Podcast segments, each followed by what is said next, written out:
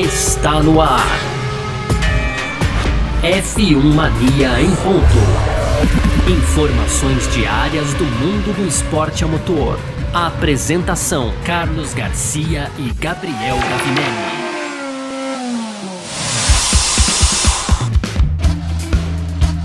É isso, valeu demais pela sua presença, valeu você que tá junto com a gente por aqui, tá no ar mais uma edição do nosso podcast F1 Mania em ponto. Vamos que vamos, pré-temporada da Fórmula 1 aquecendo cada vez mais e a gente, claro, tá aqui sempre acompanhando tudo que tá rolando no nosso F1 Mania em ponto de segunda a sexta aqui, tá certo? Conteúdo do site f1mania.net, como a gente sempre lembra também, você pode entrar lá para ficar ligado em tudo que tá acontecendo. Aproveita, baixa nosso aplicativo aí também para ficar por dentro de tudo que tá rolando no mundo do esporte motor. E vamos que vamos, muito prazer. Eu sou Carlos Garcia, aqui comigo sempre ele, Gabriel Gavinelli. Fala, Gavi. Fala, Garcia. Fala, pessoal. Tudo beleza? Pois é, Garcia, hoje no nosso primeiro bloco a gente vai falar, não podia ser outro assunto, o lançamento do carro, belíssima máquina ali, né, Garcia? Obra de arte ali da Mercedes, o W14, que veio, retornou então a cor preta, né, Garcia? Já dando esse spoiler aqui. No segundo bloco, Garcia, hoje o F1 Mania participou aí da coletiva justamente de lançamento do Mercedes W14, a Vitória Xavier, então a querida Vicky aqui esteve lá, fez algumas perguntas e a gente vai trazer essas declarações aqui no segundo bloco. Para fechar, as tradicionais rapidinhas, Garcia. E tem ó, Helmut Marko falando que a Red Bull tá no caminho certo para 2023.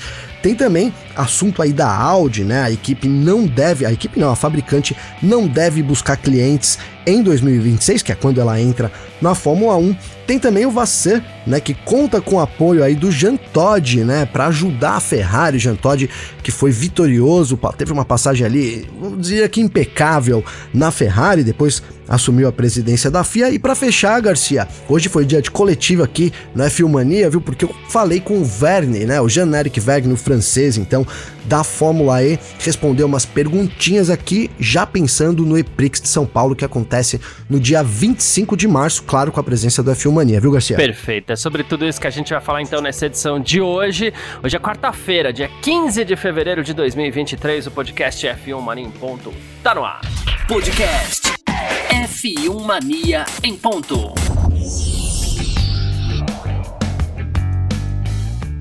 Pois bem, a gente começa essa edição de hoje então do nosso F1 Mania em ponto por aqui. Não, não, não pode ser diferente, né? A gente vai falar da Mercedes hoje, né? Nesses dias aí que a gente tem é, acompanhado os lançamentos dos carros da Fórmula 1 para 2023, né? Hoje é dia da gente falar da Mercedes. Ah, bom, hoje foi a única equipe que lançou carro, tá? E amanhã a gente ainda tem o lançamento do carro da Alpine, que a gente, claro, fala amanhã, quinta-feira. Vamos lá, né, Gavi? Primeiro lugar, que carro maravilhoso da Mercedes. A Mercedes, acho que o que mais chama atenção, e a gente tem falado muito sobre esquema de cores nessa temporada, porque as equipes não estão revelando tudo, né? Algumas coisas, o carro da Mercedes mesmo, a gente já consegue ver algumas coisas, tá? Mas as equipes não vão revelar tudo de cara assim.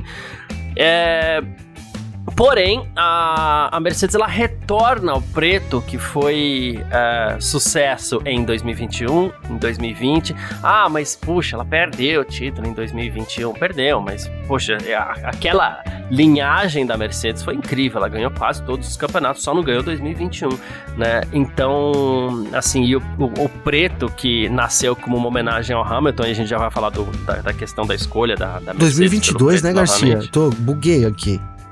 Ela não ganhou em é, 2022, e... né? Isso, 2022 ela não ganhou. A, bom, é, título de construtores ela ganhou todos ah, com aquela sim, linhagem, sim, né? Sim. É isso, ah, de tá. pilotos perdeu com Hamilton, vai. É, beleza, ah, entendi agora aqui. Eu confundi. Isso. Isso. O preto nasceu como uma homenagem às causas que o Hamilton defende. Agora a gente vai falar daqui a pouco sobre a escolha do preto para esse ano. Mas assim, é, o, o por que, que a Mercedes chama tanta atenção no lançamento dela, Gavi?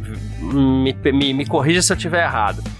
Depois de tanto sucesso, a Mercedes teve um início muito ruim de, de temporada no ano passado, ficou completamente fora da briga, veio melhorando ao longo da temporada enchendo de otimismo, inclusive os integrantes lá da equipe, né? Toto Wolff, todo mundo lá, né? O Toto Wolff não fala muito de otimismo, mas a gente sabe que enche de otimismo, sim, né?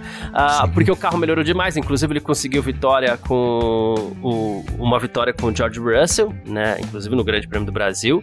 E, e nessa brincadeira toda, a Williams, a Mercedes tinha um conceito muito novo de carro, que era os zero pods ali na lateral, né? Os side pods eles eram quase inexistentes. Um carro que a gente até falou, poxa, feio, se bem que no, no preto ficou bonito, mas assim, no cinza tava até feio o formato do carro ali e tal.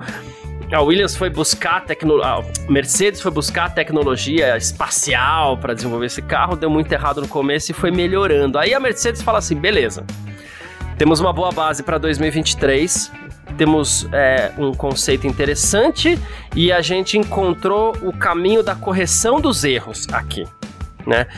Então vamos fazer uma coisa, vamos mudar tudo, vamos mudar até a cor, que é pra já mudar de uma vez e chamar a atenção e mudar a, a, energia aqui. Me parece que a Mercedes embarcou um pouco por esse lado também, né, Gavi? Sim, sim, Garcia. Eu acho que já mudou tudo de uma vez, né? Vamos voltar ali ao que tava dando certo, entre aspas, né? Porque deu muito certo também quando foi prata, né? À toa que é a flechas de prata. Mas pode ser isso, mudou a vibe do carro, né, Garcia? Enfim, cara, e, e eu particularmente, depois que a Mercedes apresentou esse carro preto, é, quando, quando veio, veio o prata, né, em 2022 ali, é, deu uma desanimada, viu, Garcia? Porque o preto, esse preto com a Mercedes, assim, primeiro que o preto com o Petronas, né, aquele verde água, já combina muito, Sim. né? Já fica uma palheta de cor legal, aí vem em branco e tudo mais. Esse ano, o carro que eles apresentaram, o número do Hamilton tá é, num, num, brilhante, num amarelo fluorescente, né? a gente tava até falando no briefing aqui que para mim ali lembra aquele sapo venenoso, né? Já você olha assim, já traz um pouco de perigo, né? Então esse, uhum. esse verde água da, Petro, da Petronas com esse amarelo, né, fluorescente, em cima desse preto, é, é, realmente assim, é um carro, eu ia usar amedrontador, mas não é isso, né? Ele, ele é, é imponente, né, Garcia? Um carro muito imponente. E aí a gente falando um pouco do design aqui, óbvio, né? Você disse aí que os carros estão sendo apresentados aos poucos, então a gente imagina que não seja exatamente esse carro de hoje que vai já para os testes do Bahrein na semana que vem. Mas me chamou a atenção a lateral, óbvio, né? Todo mundo, a atenção ali, os holofotes para como viriam esses sidepods da Mercedes e assim. Ele não é zero sidepods, igual era do, do ano passado, né? Também não é muito. É, a gente vê pela entrada de ar ali, né? Pela, pela foto frontal fica bem claro se a gente comparar o, o, W14 com o SF23, né, o carro da Ferrari. Então a Ferrari ela é um pouco mais larga, mas assim, eu acho, Garcia, comparando pela lateral lateral, que o desenho do carro ficou muito parecido com o da Ferrari. Até o lugar do, do ralo que a gente usou ali, não sei se chega a formar uma piscininha, mas eles vêm um pouco diferente e, e, e assim mais digamos que mais arredondado, né? A gente falou sobre ter causado estranheza aqueles zero pods. Nesse ano eu, é, dá para ver ali uma, é, uma, uma ponta ali mais arredondado. Acho que acho esse deve ser o grande, né, o grande trunfo, a grande, a grande alteração na Mercedes buscando chegar no topo do grid, Garcia. Ah, eu acho que a grande diferença ali entre esse carro é, é, da metade para trás, vamos dizer assim, né, entre Ferrari e Mercedes é que assim a entrada de ar Mercedes ela é, ela é vertical, né, enquanto que a da Ferrari ela é horizontal, é deitada, né? Mas sim. sim, sim. É, e, e, Bem observado. Eu falei menor, mas é isso, ela é vertical. Isso, ela é né? vertical. E por que, que isso tem sido tão importante do ano passado para cá? A gente vai buscar um pouquinho do conceito lá. O conceito desses carros é diferente. O apoio aerodinâmico desses carros hoje tá no assoalho, tá embaixo desse carro. É, é ali que a concentração aerodinâmica mais importante tá né? É, é, por baixo dessa vez, que é o, é o, chamado efeito solo, que foi proibido na Fórmula 1 nos anos 80, né? Por motivos de segurança, né? inclusive causou problemas ano passado também que foram sendo corrigidos ao longo da temporada, né? Mas aí é, a, a, dificuldade para as equipes desde o ano passado tem sido isso: como trabalhar a passagem do ar pelo carro para que ele se torne mais eficiente aerodinamicamente falando. Não tem sido fácil para nenhuma das equipes. A Mercedes enfrentou inúmeros problemas com isso, embora, como a gente falou, tinha um conceito muito diferente das demais também. E vem aí, as entradas ainda são pequenas, elas não são zero, como você falou, né, mas ainda são. É um meio termo, né, isso, né, Garcia? Isso. E aí, inclusive, a Mercedes, ela disse que ela não abandonou mesmo totalmente o projeto do ano passado. O diretor técnico da Mercedes, o Mike Elliott, falou sobre isso, confirmou isso. Ele falou assim: olha, o que a gente mudou foi completamente suspensão dianteira e traseira, porque isso ajuda no peso do carro e também na pilotagem. Mas a gente não abandonou completamente o conceito do W13, que é o carro do ano passado. Ele falou assim: a gente até fez mudanças significativas na, na carroceria, mas o DNA principal é o mesmo, né? É, a gente queria ver onde a gente podia melhorar, a gente examinou os problemas do carro do ano passado, né? E a gente perguntou de que forma que a gente poderia se livrar desses problemas para 2023, tudo em detalhes. E aí ele falou uma coisa que é importante, por mais que a geração de carros seja outras, o que ele falou foi o seguinte: já falou, depois de oito anos vencendo campeonatos consecutivos, a gente vai ter um ano ruim, as pessoas podem esperar que a gente pegue todos os desenhos, todos os projetos e, e comece de novo, jogue fora e comece de novo. Mas não foi esse o carro, o caso. Então ele afirma que ele afirma que o W13, o W14 é uma evolução sim do W13, que aí vale a gente repetir, da metade pro final da temporada foi melhorando significativamente até chegar a vencer uma corrida, né? Sim, Garcia, sim, terminou bem o ano, né? Terminou bem o ano. E, e esse, essa declaração, Garcia, na verdade, ela me tranquiliza, né? Me tranquiliza aqui, porque a gente falava muito sobre voltar atrás, né? Então, relembrando aqui a Red Bull, né? Teve um ano de 2022 impecável ali, a Ferrari também teve um ano bom, mas vamos falar da Red Bull. A Red Bull começou a trabalhar esse carro que deu certo em 2022 lá no meio, um pouquinho depois do meio, agosto ali de 2021 né, Garcia? Quando todas as equipes praticamente começaram é, os seus conceitos de 2022 que mudaram totalmente, né? Como você disse, o, o retorno do efeito solo, muita coisa mudou aerodinamicamente para tentar favorecer as ultrapassagens. Essa é a, a, a base, né? Então a, a hum. Mercedes jogar fora esse um ano e meio, digamos, de, de projeto na minha visão, significa estar um ano e meio atrás da Red Bull. Ninguém é tão eficiente assim, né? Ali a gente tá falando do auge, do topo, né? Da, da, da indústria automobilística. Então tem os melhores engenheiros, os melhores equipamentos, né? Até pouco atrás tinha dinheiro ilimitado, mas ainda assim tem um, digamos que uma boa carga de dinheiro para ser aplicada em desenvolvimento do, dos carros, né? Então é, é, o, é, o, pináculo, né? Não é à toa que é o, é o pináculo do esporte a mundo. Então a Mercedes voltar atrás para mim seria muito preocupante, Garcia, né? E, e, não é esse realmente o conceito. E dá para ver pelo carro também que eles aproveitaram muita coisa, evoluíram o carro, como você disse, no fim da temporada, chegou muito próximo da Red Bull. É, agora a gente vai ver se vai se aproximar o suficiente para o suficiente suficientemente para voltar a vencer, né? Ali foi uma vitória do Russell. As corridas que vieram depois não foram tão boas assim, de novo para Mercedes, mas agora tem a chance de dar esse passo para frente, lembrando que a Red Bull tem perde, né? Foi punida, perde um pouquinho do túnel de vento, né? Então talvez essa, esse, porque a gente tá falando de poucos, né? De detalhes aí já, né, Garcia? Então talvez isso favoreça também a Mercedes, claro, consequentemente a Ferrari também. É isso. E sobre a pintura, o eu acredito que essa energia da mudança sim, mas o Toto Wolff foi por outro lado, ele falou assim, olha, a gente tentou tirar peso do carro. Então, a gente se comprometeu a ganhar alguns gramas aí, deixando o carro no fosco carbono ali mesmo, carbono exposto. Muitas equipes fizeram isso ano passado, né? Tentaram deixar o carro mais preto que elas pudessem. A Williams foi ficando cada vez mais preta durante a temporada, tudo isso para aliviar peso, né? E como a gente falou esses dias, sim, a tinta pesa muito. A tinta pode pesar até 6 quilos, porque é tinta, é verniz, tudo. Os carros são grandes e, e essas camadas todas. Pega uma lata de tinta, vê quanto pesa uma lata de tinta, aí você pega, pinta o carro inteiro, aí você tem que imaginar que todo aquele peso foi transferido pro carro tá? Sim. É, então, sim, tinta pesa. A gente não percebe, às vezes, muito bem essa ideia, mas tinta pesa, sim. Então, por isso, com as equipes trabalhando tanto no limite de peso, quando você vê um carro preto assim, você fala assim, poxa, já é uma vantagem, né? Ah, mas a vantagem, às vezes, é ficar abaixo do peso. Sim, você distribui melhor o peso, às vezes até para cada para cada pista, para cada circuito, você faz uma distribuição de peso um pouquinho diferente dentro do, do carro. Mas é isso. Vamos partir para o nosso segundo bloco agora para falar dos pilotos da Mercedes um pouquinho, Gabriel? F1 Mania em ponto.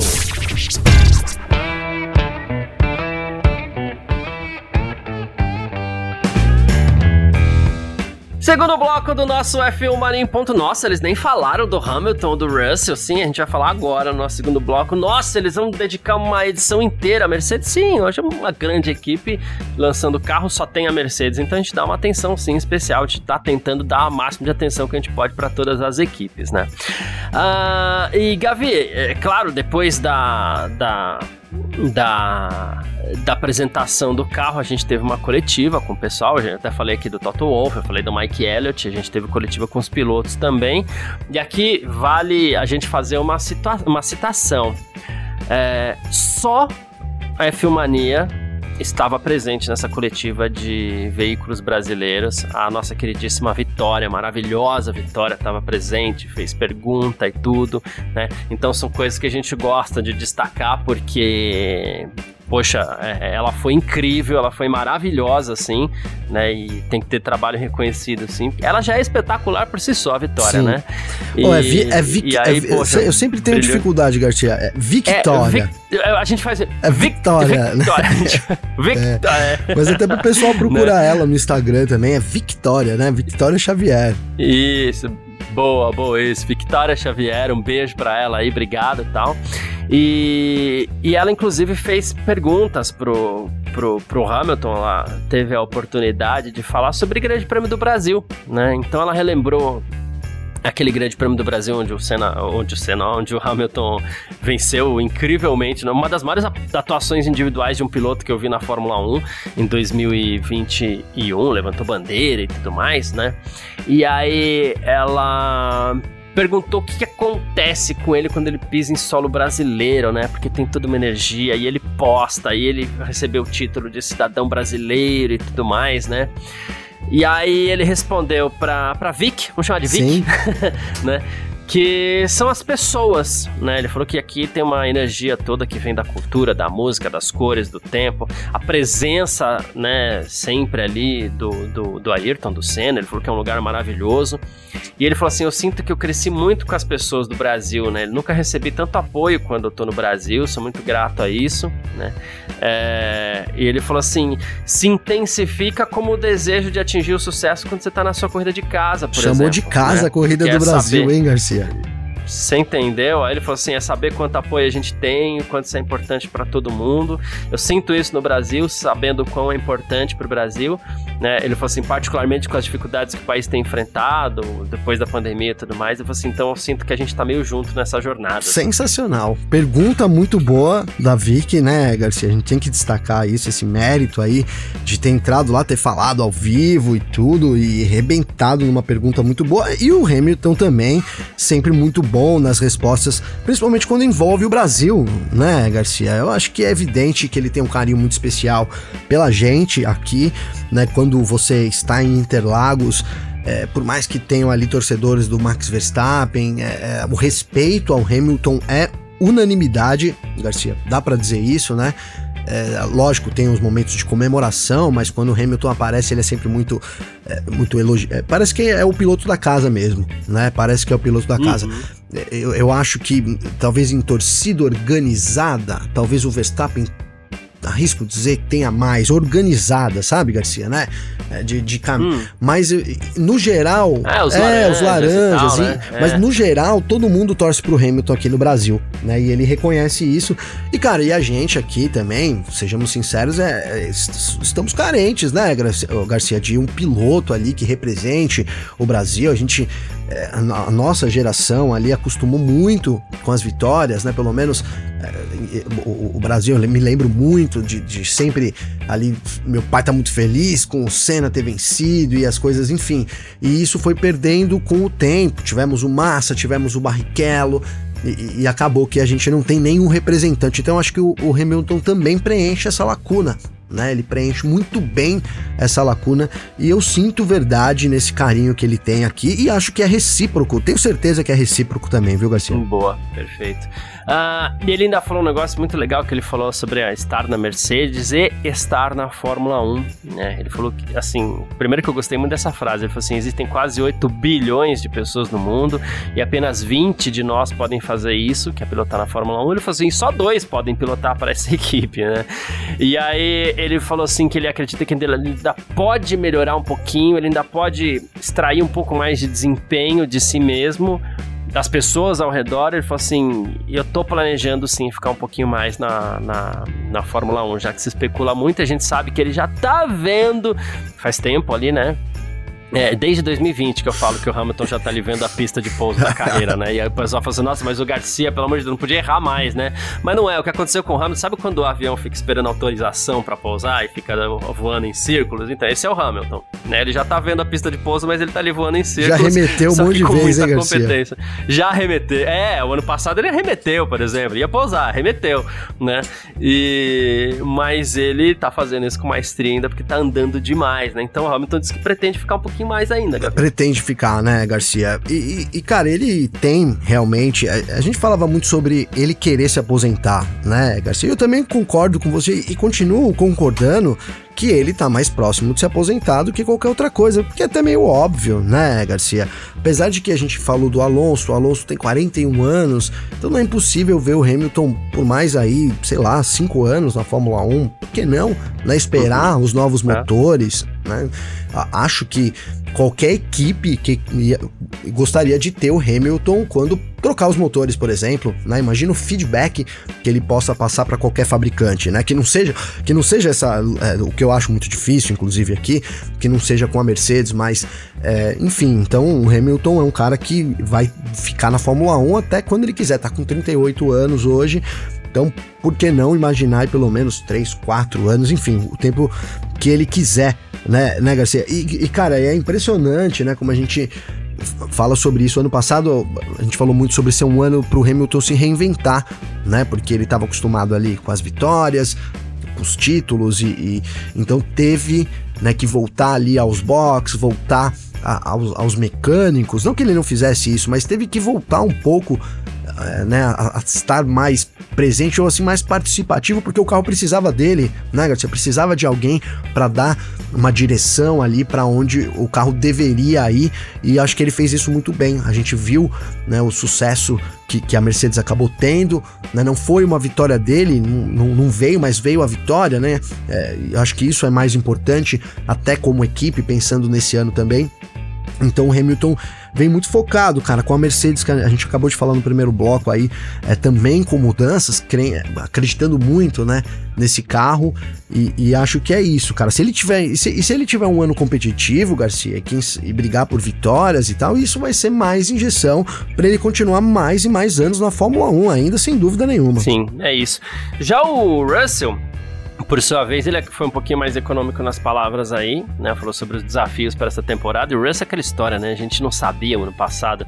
É, é, na verdade, para ele foi bom, porque, assim, é, a gente tinha a impressão que ele ia ficar ali, ah, primeiro ano na Mercedes, vai ser escudeiro do Hamilton e, e vai ficar ali discreto e tal. Aí o carro nasceu mal pra caramba e ele teve liberdade para correr do jeito que ele quisesse, teve a chance, inclusive, de bater o Hamilton muitas vezes e, e, nessa brincadeira toda, no fim do ano lá, ele até conquistou a única vitória da equipe na temporada, né? Então acabou sendo uma coisa muito interessante, assim, acabou sendo um fator interessante pro Russell. E ele falou assim: a gente precisa ver agora que desafio que a gente vai enfrentar, mas a equipe trabalhou muito duro, a gente tá com uma motivação muito grande, porque as pessoas não querem repetir 2022, então a gente tá pronto para melhorar e estamos todos aqui para vencer. É simples assim. Agora, o desafio de Russell e Hamilton é diferente, porque se no ano passado ele entrou na equipe para ser escudeiro do Hamilton, Gavi, Agora ele vem de uma temporada onde ele terminou na frente do Hamilton, onde ele foi o único a vencer uma corrida. Ele vai querer um pouquinho mais de liberdade para tirar as asinhas de fora e pode ser que a gente tenha uma disputa bem interessante ali na Mercedes, até porque eu acredito que com as grandes atuações do Russell em 2022, ele conquistou inclusive o próprio respeito do, do Hamilton, né? Sim, sim, né? Não, não é mais um azarão, né, Garcia? Não é mais um novato, né? Venceu já, é, impôs impôs dificuldades para o Hamilton sim durante a temporada. É, a Mercedes agiu também muito bem ali, era um time que vinha comendo pelas beiradas, então, na verdade, não, não, não preteriu ninguém, então o Russell teve, né, um, um, acho muito importante isso, a gente ressaltar isso, que a Mercedes também deixou o Russell voar, digamos assim, né, ele não foi, não foi cerceado ali pelo Hamilton, que também teve um ano complicado, principalmente a primeira metade do ano, vamos relembrar, é, o Hamilton estava em terceiro, duas corridas, acabou abandonando, tendo problemas, né, também comprometeu muito a temporada dele e óbvio que deixou o caminho aberto pro Russell. E aí o Russell soube aproveitar. A gente falava muito aqui do, do não vou colocar o Russell como segundo piloto, né, assim, mas assim, o segundo piloto ele tem que aproveitar as oportunidades, né, Garcia? Colocar o carro onde, olha, tá sempre em primeiro, né? O caso do Pérez. O Pérez tá, o Verstappen sempre ganha. Então, quando o Verstappen tem um problema, função do Pérez é vai ganhar a corrida. É basicamente isso, segundo o piloto, né? Ele tem que estar tá pronto para fazer é, o papel ali do, do primeiro piloto caso, caso tenha algum problema. E acho que o Russell fez muito bem isso, né? Em contrapartida, vamos usar um exemplo recente, o Bottas deixava muito a desejar nesse sentido, né? É, pra gente ver como a Mercedes tem também uma dupla boa, né, Garcia? O Bottas não, não uhum. era esse cara, né? Ele, pra equipe ele era muito proveitoso, a, a Mercedes soube usar muito bem o Bottas, mas de fato, para esse ano, ainda mais depois da bagagem de 2022, a Mercedes tem uma dupla de pilotos ali é, que, que, não dá realmente para apontar um favorito nesse começo, né, Garcia? Não dá. Eu acho que é isso. O Russell tem, por um lado, é, eu ia dizer que menos pressão, mas o fato de ter vencido o Hamilton também aumenta um pouco de pressão para ele. Opa. Né, Garcia? A gente fala muito sobre aqui, pô, se eu terminar em primeiro, meu objetivo no ano que vem é terminar em primeiro. Sim. Né? Você tem que manter. Então, ele ter vencido o Hamilton também coloca uma pressão extra aí pro, pro, pro britânico. Vamos ver como vai ser essa briga caseira aí dentro da Mercedes em 2023, Garcia. Boa, bem observado. Bom, ah, falamos aqui sobre Lewis Hamilton e George Russell, e mais uma vez, lembrando que a Filmania foi o único veículo brasileiro que esteve presente na coletiva de lançamento do W14, e a gente parte então para o nosso terceiro bloco. F1 Mania em ponto. E vamos pro terceiro bloco então do nosso F1 Mania em ponto por aqui com as nossas rapidinhas de sempre. A gente começa falando sobre Helmut Marko, uh, o consultor da Red Bull, um homem fortíssimo dentro da Red Bull, né? E, e que se diz muito otimista com o carro de 2023 da equipe, né? Então se Mercedes tá otimista, Ferrari tá otimista, Red Bull tá otimista e todo mundo tiver certo, quem vai se dar bem é a gente, aí eu que fico otimista porque seria um grande campeonato. É que eu ia dizer, né? e eu fico mais otimista é. ainda, né, Garcia? É, então. Ficamos. Ele falou que tá tá tudo indo no caminho certo nos preparativos para 2023. Ele reconheceu que no ano passado foi só na segunda metade que a Red Bull realmente atingiu é, o padrão que ela queria, inclusive o limite de peso, né? E ele falou assim: essa foi grande parte da razão pelo qual o Verstappen abriu vantagem depois disso. E falou que a Red Bull também fez um grande negócio com a Ford, Diz que as conversas foram boas desde o começo, né? E ele já admitiu também que em 2026 o motor será chamado de Red Bull Ford, né? Então não vai ser a equipe Red Bull Ford. O motor vai ser Red Bull Ford, né? Então, enfim, fiquei muito feliz com, com, com isso e tá aí, temos um Helmut Marko é, bem ansioso e otimista para 2023 também, galera. É justo, é justo, né, Garcia? Eu acho que agora é, realmente é a hora do, desse otimismo da Red Bull, é a hora da, da Red Bull extravasar, digamos assim, né? Conquistou o título depois de tanto tempo, então, é, não, não dá para dizer que foi sorte, né? Que, olha, não poderia ter ido para outra pessoa, a não ser o Max Verstappen, a não ser para Red Bull realmente depois do ano de 2022, né? Então, soube aproveitar muito bem as regras e, a, e agora é a hora de colher esses frutos, né? Então, é, a gente fala muito que, pô, o Helmut Marko né, é sempre um fanfarrão, mas nesse momento ele tá certo, ele tem mesmo é, é que tá confiante, eu na posição dele estaria, até porque, né? A única coisa que, assim, eu, eu ia dizer assim, até porque né, a Red Bull tem tudo a favor. A única coisa que não é realmente como terminou a relação do Sérgio Pérez ali com a equipe, né, depois daquela tensão toda do fim do ano, né? Isso é a única coisa que me preocupa como é que vai ser. Mas já dissemos aqui também que o Max Verstappen pouco se importa para clima dentro de equipe, né, Garcia? Isso é uma verdade também. Enfim, vamos falar da Audi mais uma vez, que estreia na Fórmula 1 em 2026, né? Todo mundo ali se ajeitando com motores, né? A gente tem Mercedes, que, que tem equipe e deve continuar fornecendo motor para Aston Martin, Ferrari, que tem a sua equipe, deve continuar fornecendo motor para Haas também. Aí a gente tem a entrada da Ford, a gente tem a entrada é, a gente continua tendo a Alpine, o pessoal tá tudo lá, a Audi, né? E a Honda que ainda não tem equipe, né? E aí começou a se especular, poxa, será que alguma dessas equipes, como Williams e McLaren, que por enquanto estão sem motor para 2026, não podem ser uma é, equipe cliente da própria Audi, né? E a Audi diz que, assim, é, tá muito otimista, né, para desenvolver essa unidade de potência ali junto com a Sauber e tal, mas eles também avisaram, ó, não buscamos ativamente uma parceria com uma equipe cliente no momento, estamos focados em nosso próprio programa. Então, a princípio, Gavi, é só equipe Audi e pronto, sem fornecimento de motores por enquanto. Sem fornecimento, né, Garcia? Não, não tem, digamos, alguma equipe para assumir esse motor no momento, né? A gente falou, por exemplo, da Andretti. Andretti viria se vier com talvez com a GM, tá todo mundo muito bem alocadinho, né, Garcia? Agora, seria importante para a Audi ter um cliente, a gente sabe que você ter ali mais de um carro, mais de um de, de, de mais dados, né, durante principalmente num, num, começo aí, né, de, de, desenvolvimento dos motores, seria muito importante para Audi, mas realmente não tem aonde ela se alocar, né, nesse momento, parece é que vai ficar só com a Sauber mesmo. É, digamos, eu acho, por exemplo, o Garcia fazendo uma trazendo para os tempos de hoje que a Alpine, né, a Renault ela se prejudica muito por causa disso. Sim. Né? Teve ali a parceria com a Red Bull que não deu certo, mas acho que não ter um, um, um outro, uma outra equipe ali com um carro diferente para você testar novas possibilidades prejudica sim o desenvolvimento do motor. Garcia. Boa, perfeito. Ah, vamos falar de Fred Vasser, que é o novo chefe de equipe da Ferrari. Ele foi buscar um reforço, um apoio, vai, um reforço não, um apoio de peso para assumir essa, essa bronca, porque chefiar a Ferrari ali é uma responsabilidade absurda, uma bronca, vou te falar, vai dar trabalho, né?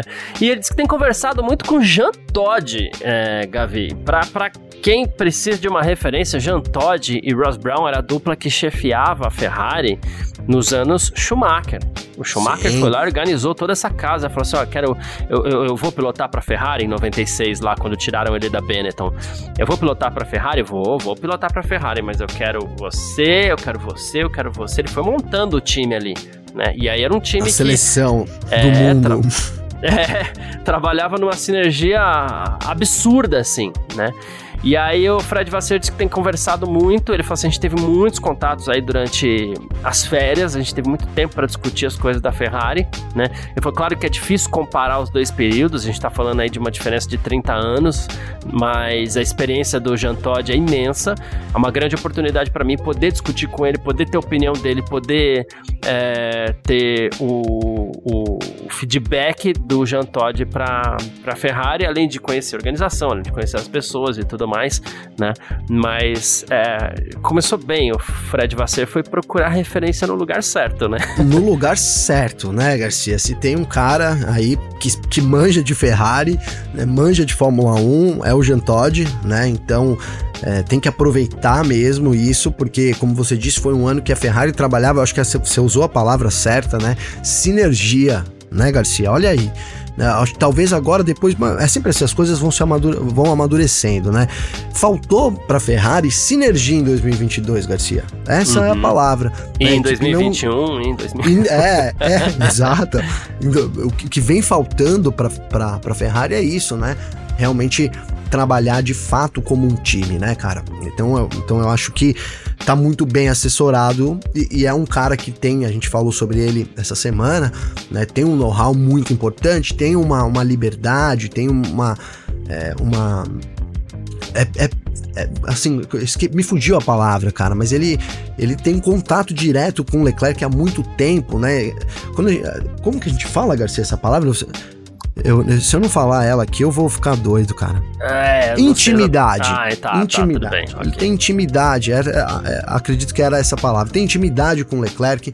No, no, e acho que isso vai favorecer, porque, de novo, a Ferrari falta comando, falta ali definir um piloto para quem eles vão apoiar durante a temporada, de fato manter isso. A gente viu o Carlos Sainz é, ali no, no ano passado Silverson, acho que aquilo marcou muito a temporada, essa falta de sinergia da Ferrari.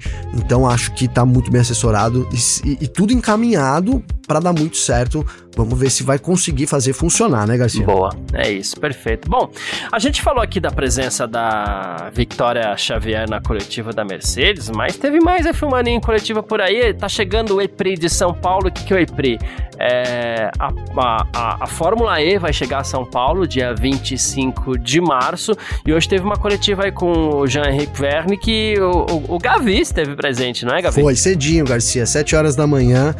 O Wagner falando ainda cedinho, né, cara? Hoje foi dia de madrugar, né? Porque tivemos a Mercedes às 6 horas e aí depois já a coletiva com o Wagner. Paralelo a isso, a Vitória também estava fazendo as coletivas que estão acontecendo ao longo do dia, né? Então, falou vai falar com todos da Mercedes ali, o Hamilton, Russell e também o Mick Schumacher. Elas estão com um intervalo de duas horas, assim, é para judiar mesmo do jornalista, né, Garcia? Vai segurando a bronca aí. E, e, é isso, cara. E aí, pro Verne Garcia, eu consegui fazer duas perguntas, né? É, para ele, né? E, e, aí, cara, eu, aí a primeira pergunta, assim, eu, falei, ó, você, tá, você né, tem, sabe da rivalidade ali entre França e Brasil, a gente tem uma rivalidade muito grande também entre o Wagner e o Lucas de Grace, né, que é o grande representante brasileiro da Fórmula E, tem também o Serginho Sete Câmara, mas o, o de Graça que é campeão e que é, geralmente tá lá na frente brigando e tem uma rivalidade grande com o Wagner. E eu perguntei para ele se ele vai vir pro Brasil, ele sabe que aqui a galera é muito apaixonada, né, que vai ter uma torcida forte lá, lotando as arquibancadas também do Sambódromo, e se ele tá preparado para isso, né, Garcia? Se ele tá preparado para essa para essa pressão que ele deve sofrer na corrida. Claro, cara, ele, ele, ele respondeu que ele gosta muito do Brasil, né? Ele falou, poxa, eu gosto muito do Brasil. É, na verdade, quando eu corri na Fórmula 1 lá, é, eu, eu, fui muito bem recebido. Aí ele brincou, ele falou, claro, eu tava andando lá no fundo também, então não sei até que, até que ponto que isso né, influenciou mas ele, ele diz que está pronto para isso, mas e sabe que vai sofrer sim uma pressão, principalmente se tiver algum brasileiro na disputa, né, Garcia? É isso que a gente espera. E aí fiz mais uma, uma outra pergunta também, cara, porque a Fórmula, a Fórmula E nesse ano ela lançou a terceira geração né, dos carros, o Gen 3, né, Gen, Gen, terceira geração, enfim, chamem como quiser aí, Isso. né, Garcia? É, e Gen 3, Gen 3, né? Gen 3, enfim, tá? Fiquem à vontade aí, não tem problema. E, e, os carros, cara, eles são notoriamente mais rápidos, né? Apesar ainda de, de, dos pneus ser um grande problema, né? Mas assim, você assistindo, para quem assiste aí as corridas da Fórmula E, é, dá uma impressão de que os carros são muito limitados pelos circuitos, né? Os circuitos são sempre muito travados, né? Então, ali umas chicanes apertadas e, e, e parece que o, um pouco mais de, de circuito mais é, digamos que com mais espaço para os carros, proporcionariam melhores disputas, porque os carros são muito equilibrados, os pilotos são bons, há um, um equilíbrio muito legal dentro da Fórmula E, mas eu sempre que eu assisto eu acho que o circuito atrapalha. Eu falo, poxa, o circuito atrapalha. e aí quando o circuito atrapalha é complicado. Enfim, perguntei para ele se depois da introdução dessa terceira geração dos carros, né? Não seria a hora, né? Como ele via, né? O Verne sempre foi contra os, os circuitos tradicionais na Fórmula E, né, Garcia? Desde muito hum. lá do começo, que a gente sempre perguntou, eu sempre bati nessa tecla, né? Por que não correr também, né? E, e, cara, e dessa vez ele teve realmente, assim, uma, uma resposta muito legal, né? Então, perguntado sobre o que ele acha dos circuitos tradicionais, né? Parte aí do calendário da Fórmula E, ele disse que ele acha que não tem nada a ver, que não, que não é o DNA da Fórmula E né? Ele concordou que realmente os carros são mais rápidos e que até poderiam haver melhorias nos circuitos, né? Mas e, e ele chamou atenção para isso, que a, que a, Fórmula E na verdade é para correr ali na, no meio de, dos centros urbanos, é para trazer é, também, né, como destaque os problemas daquele lugar. Então você, né, a Fórmula E tenta trabalhar isso também quando vai para os lugares. A gente vai ter esse exemplo quando ela vai estar tá aqui no Brasil no dia 25 de março. Né? Então, para ele, o DNA né, do, dos circuitos tradicionais não combina com a Fórmula E. Eu tenho que dizer que eu respeito, lógico, Garcia, mas eu discordo. Né? Ainda, eu ainda gostaria de ver esses carros, se não forem então em circuitos tradicionais, com pistas né, mais vou usar esse termo, mais bem planejadas ali, mais bem dispostas, né? é, mais pensadas realmente em usar a potência do carro, em, em proporcionar disputas o tempo todo, Garcia. É, talvez numa linha é, gradativa de, de um mudança. meio termo, né, Garcia? É, uma mudança gradativa, não precisa é, ir para Indianápolis de cara, né? mas, é, Sim, precisa vir correr Interlagos sim, aqui, né? Não, Garcia? mas aí vamos devagarzinho, pegando aí uma, sei lá, Mugello, que é uma pista que é apertada para Fórmula 1, mas que, que pode ser interessante para Fórmula E, alguma outra pista aí, não sei, que a gente teria que lembrar aqui agora, mas uh, talvez essa mudança gradativa já esteja é, na hora. A gente não sabe se a Fórmula E esperava que esse carro já fosse mostrar essa essa evolução, ainda bem que mostrou, a gente fica feliz, inclusive, né? Mas a, a, gente já espera que mudanças, mesmo que gradativas, comecem a acontecer, senão vai ficar um pouquinho também, né? Difícil nos próximos Sim, anos aí. A, a, a realidade é que as corridas estão maçantes, né, uhum. Garcia? A gente não pode aqui faltar com a verdade aqui com, com quem ouve a gente, né, cara? As corridas estão maçantes, tá? Difícil de assistir a Fórmula E e, e, eu tenho observado que é isso, cara. A gente tem bons pilotos, quando eles podem disputar, eles disputam, ninguém tira o, o pé ali, é até, né, enfim. Mas falta para mim espaço né? Eu queria ver, vou usar isso, né? Se não sei, não sei em qual circuito, mas talvez mais espaço proporcionasse melhores corridas de assistir também, né, Garcia? É isso, perfeito. Quem quiser entrar em contato com a gente aqui sempre pode através das nossas redes sociais pessoais, pode mandar mensagem para mim, pode mandar mensagem pro Gavi, como a gente sempre fala. Como faz falar contigo, Gavi? Garcia, para falar comigo tem meu Instagram, que é Gabriel Gavinelli, sempre com dois L's, né? Eu quero agradecer todo mundo é, por, por esse começo, né, Garcia? A gente tá aí de volta com o nosso podcast, retornando. E, cara, assim, vou usar rapidinho aqui pra gente. A gente falou sobre boas notícias, né? E tal. Então a gente tem boas notícias hoje, né? Primeiro, que a gente já começa, Garcia. Óbvio que a gente ficou um tempão parado. E então a gente tava lá atrás no ranking, né? Dos podcasts. E óbvio que isso conta, né, Garcia? Conta para os números também contam, né, Garcia? E nesse momento, então, aí depois de uma semana do podcast, nós já somos os líderes aqui do segmento, né? Então, relacionado aos nossos, é, aos nossos concorrentes, Garcia, já o nosso podcast, graças aos nossos ouvintes aí, já então voltou ali. É, não é o que era o normal ainda, isso acho que com a temporada vai voltar, mas já estamos aí é, na frente dos nossos concorrentes. Óbvio que é muito importante pra gente, né, cara? E deixa eu te falar, quero mandar um abraço também pra Geu, a Geu que é torcedora do Bahia. Ontem eu até Boa. dei uma palminha lá no story dela, tava lá é, sofrendo lá com o jogo do Bahia, né, cara? E, e, aí ela falou, ó, sobre o W14, tô vendo as imagens do carro com sidepod zero igual ao W13, né? Ainda existe a chance da Mercedes trazer alguma mudança em relação a isso nos testes do Bahrein?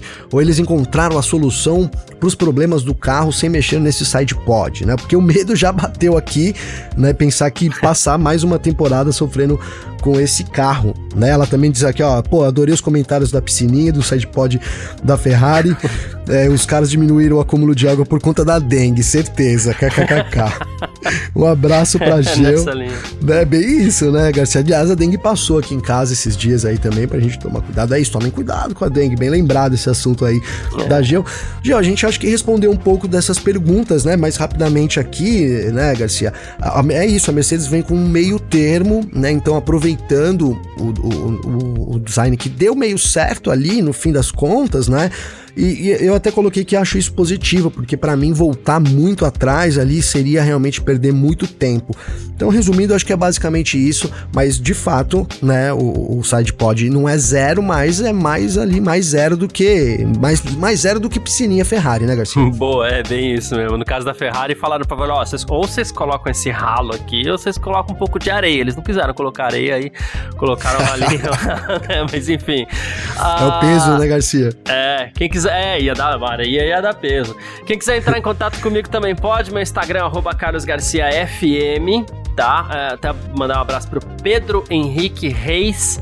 Ele mandou a, a pintura da Mercedes aqui também hoje. Ele falou assim: pô, será uma estratégia para diminuição de peso? E como falei, o Toto Wolff disse que sim, né? E ele falou também sobre a piscininha da Ferrari, disse que riu bastante. Aqui ele falou que até o pessoal que tava trabalhando lá, os colegas de trabalho dele, perguntaram por que, que ele tava rindo só assim. Mas é que é meio que nessa linha mesmo. Mas enfim. Obrigado aí, Pedrão. Um grande abraço para você. De novo, meu Instagram, arroba carlosgarciafm.